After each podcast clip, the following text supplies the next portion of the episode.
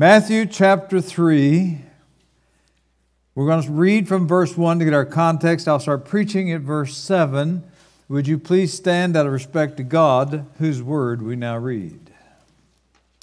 Matthew 3 1. Now, in those days, John the Baptist came, preaching in the wilderness of Judea, saying, Repent! Let me pause a moment. Repent is a military term, right about face. Military term in the Roman army, right about face. Repent, for the kingdom of heaven is at hand. For this is the one referred to by Isaiah the prophet when he said, The voice of one crying in the wilderness, Prepare the way of the Lord, make his paths straight.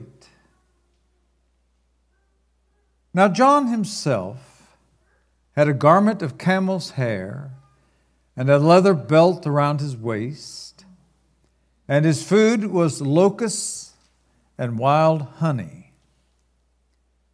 At that time, Jerusalem was going out to him, and all Judea and all the region around the Jordan, and they were being baptized by him in the Jordan River as they confessed their sins. Now, where we start today. But when he saw many of the Pharisees and Sadducees coming for baptism, he said to them, You brood of vipers, who warned you to flee from the wrath to come?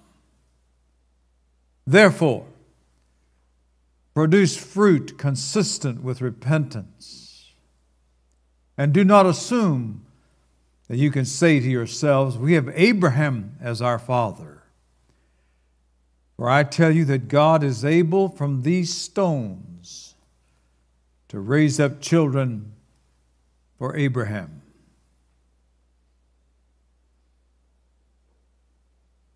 Our Father, thank you for the Bible. Now help me not to mutilate it or to misspeak it. We ask it in Jesus' name. Amen. Verse 6, verse 7, rather. When he saw many of the Pharisees and Sadducees, now they are religious leaders, the Pharisees and Sadducees, they will be a major part of the crucifixion of Jesus. They're very legalistic, they have lots of rules. We make rules to make religion easy. Always remember that. If you're kind of a legalist, you like rules a lot, Remember, one of the reasons you decided to do that is because it makes your life easier. I followed a pastor one time who said no caffeine drinks in the building. It made it easy for him to decide when decide not Pepsi or Coke or whatever else. He didn't have to make any decisions about drinks because he said no caffeine. See, rules make things easy. Be careful. Be careful in your rules. Remember, some of the most religious people who ever lived in the history of the world are the ones that crucified Jesus. I'll say it again. Some of the most religious people in the history of the world are the ones that crucified Jesus. Be careful. Your rules do not necessarily prove that you're closer to God. They don't give you some inside track. Be careful. So here they are, the Pharisees and Sadducees, very religious, keep all the rules, make up new rules. They come, he said to them, You brood of vipers. Now, vipers are poisonous desert snakes. It is interesting, these are the men that everybody in Israel looks up to, the Pharisees and Sadducees, because they're so religious. But John the Baptist wants all these thousands of people who have come to him from Jerusalem and Judea, he does not want them to use these guys as their role models. So he rebukes them in front of the crowd. Don't, don't, don't try to be like these guys. And he says, You brood of vipers, who warned you to flee from the wrath to come? In other words, he says, Why are you here? Why? What are you afraid of? There is a wrath of God to avoid, but why are you here?" Is that if you really want to avoid God's wrath, here's what you need to do. Which brings us to verse 8. Therefore, what are you supposed to do when you see a therefore in the Bible? You mean I have been your interim three months and I've not told you this yet? Thank you. That's a Second Baptist voice I heard. Is that a Second Baptist voice? When you see a therefore in the Bible, you see what it's there for. Is this the first time I've said that here? I, am failing you. Cut my pay. That's a joke. All right, but anyway, all right. Therefore, and I said, Do you want to flee the wrath to come? All right, okay. Therefore, produce fruit consistent with repentance. In other words, the only reliable way to know that you're going to go to heaven when you die is to be living a holy life. That's it. You can say all day long you walked an aisle, you prayed a prayer, you got baptized, you became a church member. You can say all day long those things. They do not prove you're saved. That's the whole purpose of the book of Hebrews. The whole purpose of the book of Hebrews is to say the only way you can know you're saved is by looking at your life right now. You, you have to judge yourself now. Outwardly confessing sin and shedding tears are never enough. Uh, some tears that fall from eyes are like water coming out of a rock. The rock is still a rock. A person can weep while their heart remains hard. If you are truly born again, your life will bring forth fruit. You will live consistent with repentance, with a right about face. You will prove by your life that you made a turn. You were going one direction, you repented. You did a right about face, and you went the exact opposite direction. If you are saved, your life will look like it. I love a story from the days of horse and buggies. In the days of horse and buggies, there was a man named Thomas Olivers who has one of the greatest stories of a changed life I ever read about. Thomas Olivers was a businessman who made a fortune cheating people. He would borrow money and then he would figure a way to defraud, to get out of his debts. He would do work for people, he would cut corners, he would cheat, and then he would brag on it how that he made money off the ignorance of other people. When he became a Christ follower, his uncle did not believe that he was saved. As he watched his nephew change, he said he was so bad, not even God could do that. He must have seen the devil. He did not believe that his nephew had gotten saved. But he had gotten saved, and his life was totally transformed. And this is what John is talking about here. If you want to be right with God, you're going to give a life, you're going to live a life that gives evidence in your daily life that you have been changed. Thomas Olivers decided to go to zero. He said everything that he had in this world he had stolen. He gave everything he had away, got down to nothing. He bought a horse and decided to go back to every town where he would work and swindle people. He was a shoemaker and he would go from town to town, this horse and buggy, and cheat people and borrow money and not give it back, all kinds of things. So he got him a horse and he started going to every town that he had ever been a shoemaker in. He would work, he'd get a job, he'd make shoes, and every town he paid the people he owed money to that he had cheated. He paid 70, 10, 20, 30, 40, 50, 60, 70 accounts. And when he was paying off the last one, he sold his horse, his saddle, and his bridle, so that when he got done, he was back to zero. Now that's fruit consistent with repentance. That's proof that your life has been changed. That's proof that something has happened in your life. And that's what John says the religious leaders had better do. There better be some changes but they're not going to repent. They're not going to do a right about face. They're not going to go the other way. Why? Look at verse 9. Verse 9. And do not assume that you can say to yourselves, We have Abraham as our father, for I tell you that God is able from these stones to raise up children for Abraham. You see, the religious leaders believed they were going to go to heaven because they were the descendants of Abraham.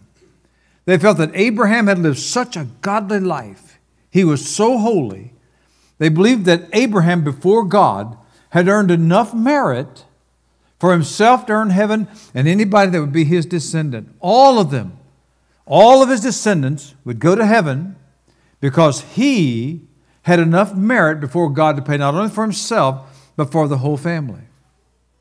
And so John is teaching the religious leaders hey, guys, virtue is not like land, it's not inheritable. You don't, you don't get it in the will. Your parents don't pass it on to you. Our dead ancestors cannot buy us merit. We're not potatoes. Uh, the best part of us is not what's buried underground. Our only hope is to repent for us ourselves, not based on what our parents did, not based on our family, not based on what others did. No, the only hope for these leaders was not to have Abraham's DNA, but to have his faith based on repentance. And sadly, they were not going to repent. And I promise you, the lost people that you know, the people that you know who are not Christ followers, the one thing in life they do not want to do is do an about face. Do you realize?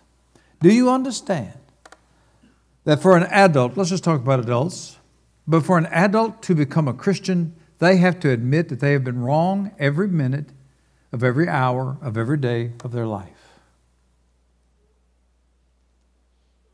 For them to be saved, they have to completely turn around and go in opposite direction. They don't want to do that. Hey, you don't like to admit to your wife that you were wrong. Wives, you don't like to admit to your husband that you were wrong. Imagine asking somebody to admit that every hour of every day of their life they have been wrong. So, since they don't want to do that, they'll make up all kinds of excuses. And I tell you, lost people, they're prolific at it. They'll, they'll talk about hypocrites. Uh, then they'll say, God loves us too much to send anybody to hell. Then they'll say they're respectable. They're, they're, they're on their own. They're living a good life. They keep the Ten Commandments. They live by the Golden Rule. Um, Augustine, was it Augustine said? Augustine said, All the things that we do to try to earn heaven, he called those our splendid sins. Or I like to say, our sins dressed up in Sunday clothes, trying to impress God, see? But lost people will say that. They, they all know some Christian they're better than. And so they'll say, Well, I live a respectable life. Then there are some who say, I've got plenty of time. I'm too young. I don't want to deal with that now. I'll decide later. Others of them point to their baptism. There's some of you in this room right now think you're going to go to heaven because you were baptized. Then, sometimes they'll say, I don't need to make a change because I go to church occasionally. Every once in a while I show up, maybe just a habit, but still they show up and they feel there's something of being a church member, going to church that makes it okay. They hate to repent. Every lost person you know hates to repent. They do not want to admit they've been wrong their whole lives. Plus, let me tell you the second reason why they don't want to repent. Without exception, now I'm sure there are exceptions out there. But in my years of trying to win lost people to Christ, not only do they not want to admit they've been wrong their whole life, almost always, at least every case I've known of, they don't want to repent because there is one sin in particular they don't want to give up. They have a pet sin, something that they don't want to quit.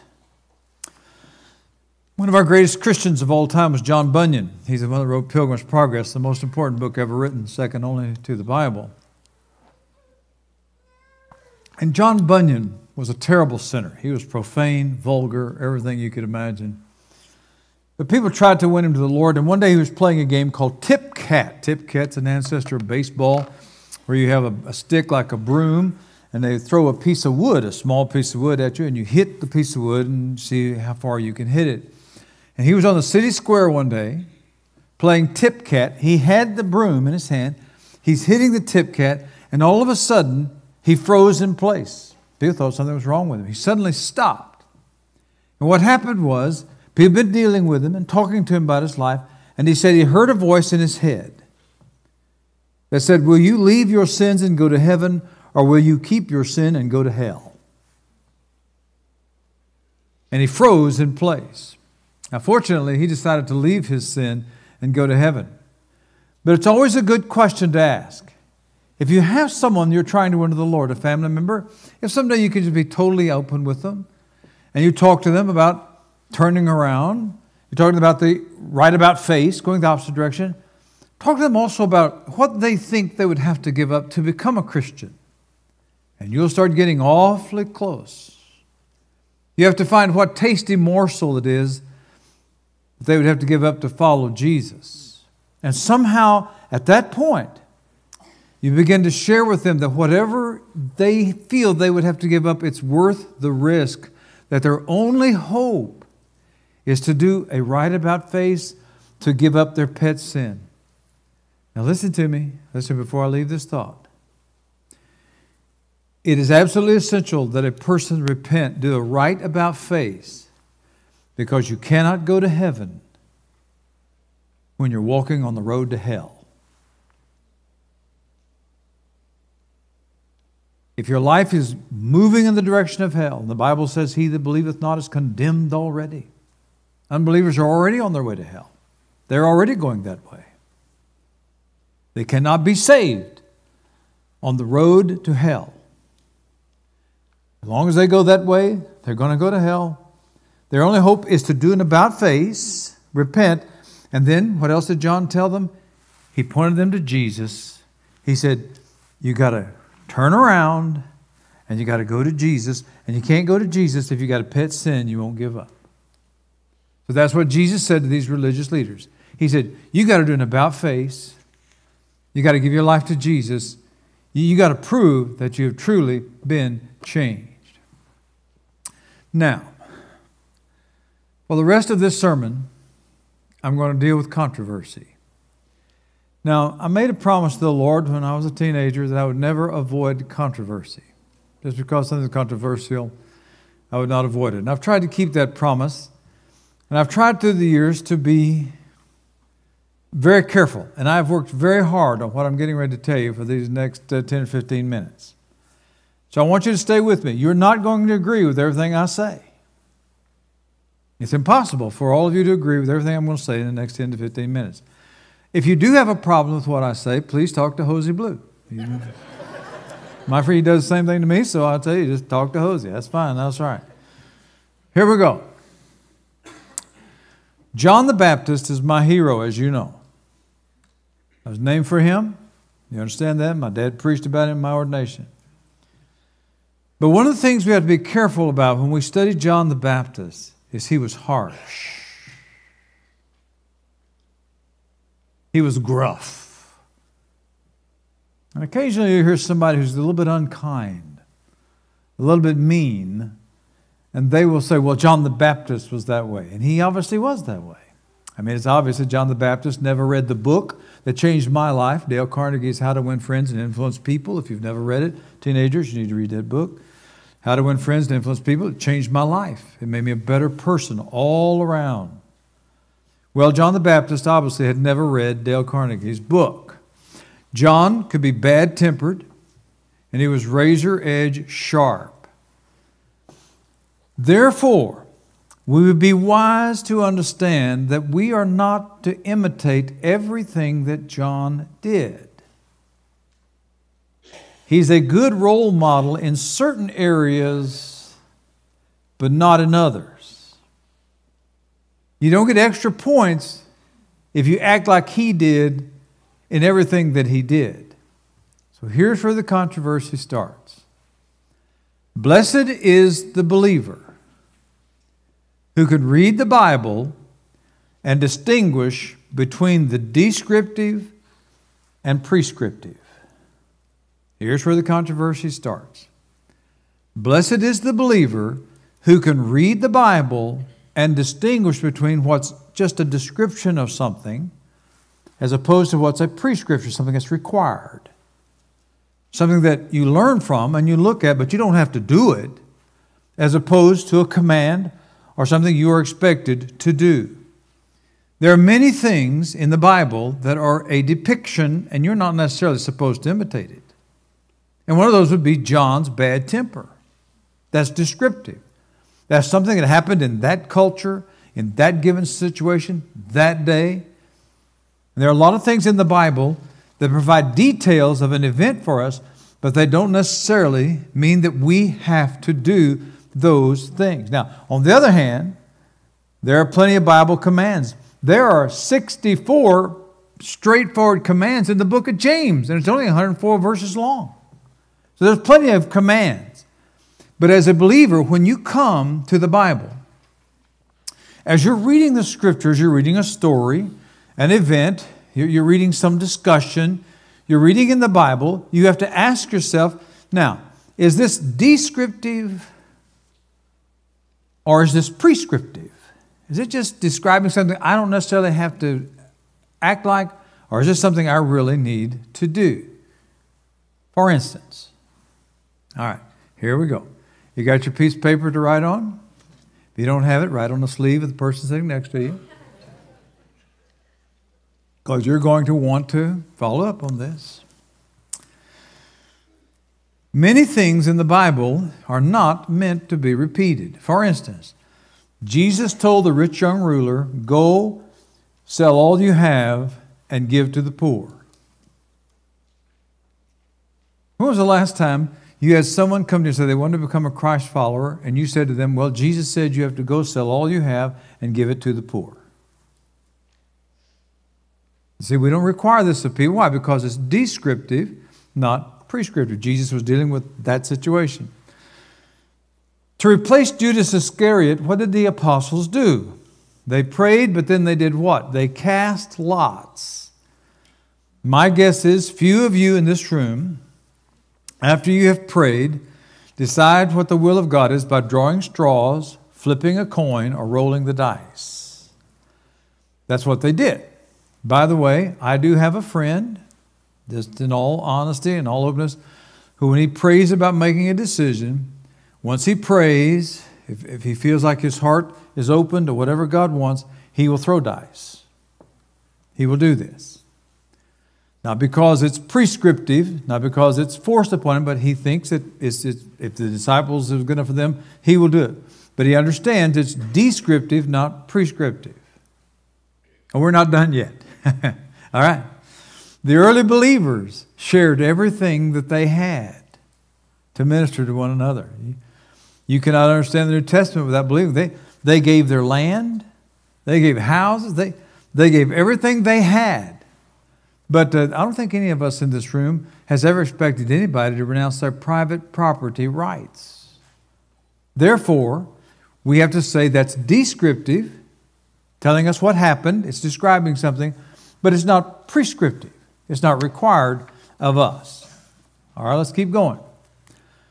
Jesus was baptized in a river. There are people, every once in a while, when they get saved, they want to be baptized in a river.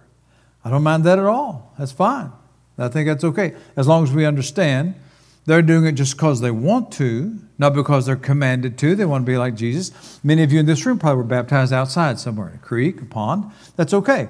But it's just descriptive, not prescriptive at the Last Supper. My grandson Ian, as I told you, is for the first time in his life today going to offer the Lord's Supper.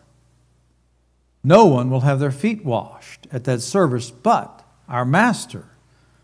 When he did the first Lord's Supper, he washed feet. There are some of you in this room, probably, if you're a General Baptist or Free Will Baptist, Nazarene, Salvation Army, some of those groups, if you have Lord's Supper with them, they'll want to wash your feet. And probably some of you have been in those services. Uh, some of those believe that it's required, they believe it's prescriptive. But most of them think it's just descriptive. Then it gets very difficult. There are passages like where Paul said to the Corinthians, it's a disgrace for a man to have long hair. Well, we obviously don't enforce that. That's, that, that's not a big deal to us. Obviously, there was something going on in Corinth that Paul, when he wrote that, the people at Corinth, they immediately knew, well, we know what he's referring to, something going on down the pagan temple or something that we no longer know about. In fact, as you study the Bible, many times the things that are the hardest for us to understand are the things that were easiest to understand by the original readers because they knew exactly what the person's talking about. Like, for instance, Paul said that women should always wear hats, have something over their head. Then he said that women should keep silent in the churches three chapters after he says if a woman preaches, she needs to have a hat on. And when he wrote that, obviously he's he, there's something that's going on in Corinth. the prostitutes maybe they didn't have anything on their head, but we, we don't know. It is to distinguish something was going on in Corinth because even Paul himself is speaking almost in riddles here. In the one passage in 1 Corinthians 11, he's saying if a woman prays or preaches without a hat on, then uh, that's a disgrace. But then three chapters later, he says she should be silent totally. And, uh, well, we don't, Sherry wasn't paying attention to that this morning. I mean, obviously. We, don't, we, uh, somehow, somehow uh, Christians, we don't know what's descriptive, what's prescriptive, what to believe, what not believe, what, where was he going to put, drive the nail down. I don't care what liberals think. People who don't believe the Bible, I couldn't care less what they think about these. But other conservative Christians, like the Nazarenes, the Assemblies of God, who have women preachers and so forth and so on and all that, as long as conservatives believe something, I have to at least always be humble. I don't have to agree with them, but I have to always be humble. I'm trying to figure out what's descriptive, what's prescriptive. What was he talking about here? Four times. Now, folks, did you hear me? Four times, Paul the Apostle commanded us to greet each other with a holy kiss. We could call that the COVID moment. Four times. And the church split right down the middle. The Eastern church, they still do this. They greet each other with a kiss on the cheek. The Eastern church, Russian Orthodox, Greek Orthodox, the Eastern church. But the Western church, that's us, we do not do that. Why? We feel there was something in the symbolism. He wasn't so much concerned about the kissing and putting the lips on somebody's cheek or whatever as he was trying to make a statement. And so, Christians in the Western part of the world, we developed the handshake. The hand where there's no weapon in your hand, to extend your hand to someone. It's a symbol of peace. It's a statement of the family touching one another. So we opted for the handshake. So we, we, we decided that what Paul was talking about was descriptive, not prescriptive, but the Eastern church, they felt as prescriptive and not descriptive. Now, so that brings us back to John the Baptist. John the Baptist preached under a burden and under a calling that you and I do not have. So we have to be very careful when we try to imitate the way John was. He's a good example. My daddy preached about him at my ordination, using him as an example. But he didn't tell me to be rough, and he didn't tell me to be mean. He talked about the about face and about pointing people to Jesus and being humble, those kinds of things. So there are some things we copy, some things we don't. Now let me tell you what can happen if we're not careful. When I first got married, Ruthie and I had some friends. He was a pastor. And he evidently decided that he was going to imitate John the Baptist a little bit too much. And so he, one Sunday night, in the middle of a worship service, prayed that God would strike his chairman of deacons dead.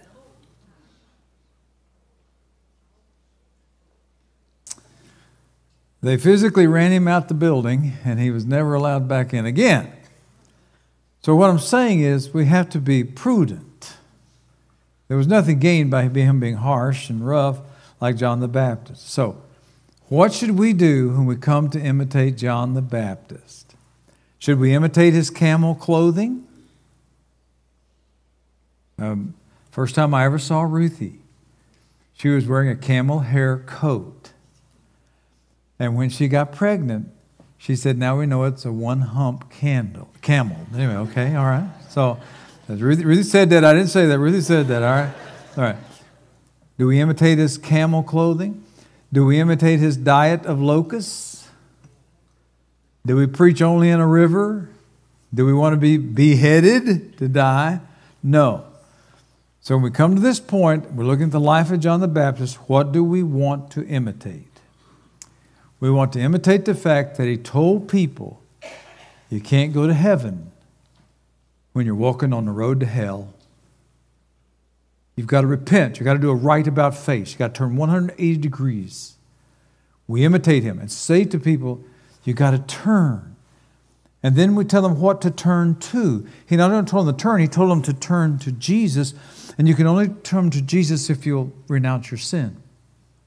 The sin has to go, the pet sin. So that's what we imitate. And I just thought this would be a good occasion for us to talk about that larger issue.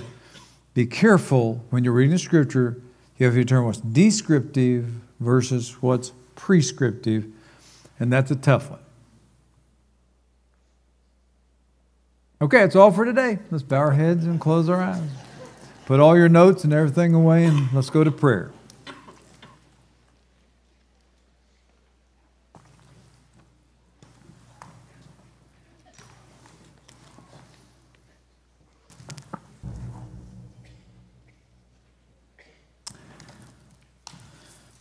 One of the problems that I learned as a pastor is people want the Christian life to be easy. Once again, that's, that's what I told you. That's why they make rules. And that's why they, they'll come to a passage like 1 Corinthians 11, 1 Corinthians 14, and they don't read them very close. They just run past them because you got to really think. You got to be careful. You have to, what in the world is he talking about here? That kind of thing. But that's not the way it is. To be a Christian is to constantly live in the presence of God, saying, Lord, you're going to have to help me understand this. You're going to have to teach me here. You're going to help me not to do something foolish. You're going to tell me to be wise in how I interpret this. Rather than making broad general statements and rules and legalism, instead you walk in the Spirit. You walk in His presence. And you're constantly saying, What should I do here? In this case, how should I handle this? How should I handle that? And what worked in Corinth didn't work in Ephesus, and what worked in Philippi didn't work in Colossae. People just finding their way, and that's what you have to do. Study the scriptures, and then ask the Lord to give you wisdom how to interpret. Now, while Christians pray, may I speak to unbelievers? If you do not know Jesus as your Savior, Somebody at work might have said something this week or school, or there might have been something in the music this morning, even something in the message, even though the message was geared primarily to save people. But, but I did talk to lost people about the right about faith. Leaving a pet sin, maybe something has caused you now to come to the place that you're ready to yield your life to Jesus. Now, I'm going to lead you in a prayer. You're going to pray silently, something I'm going to pray aloud. And if you're true, if you're genuine, if you mean it, if you are sincere in your heart of hearts, then you will be saved today. You will be a new creature. And then you will prove it by a changed life. Not a perfect life. Nope. Nope, not a perfect life. But you'll sense the difference. You'll know the change, and the people around you will see it. So if you're willing to make that decision now, I'd like to lead you in a prayer.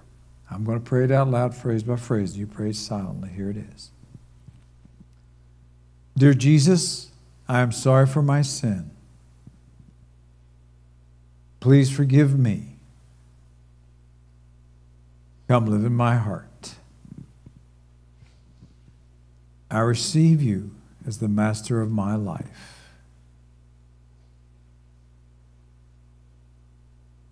Amen.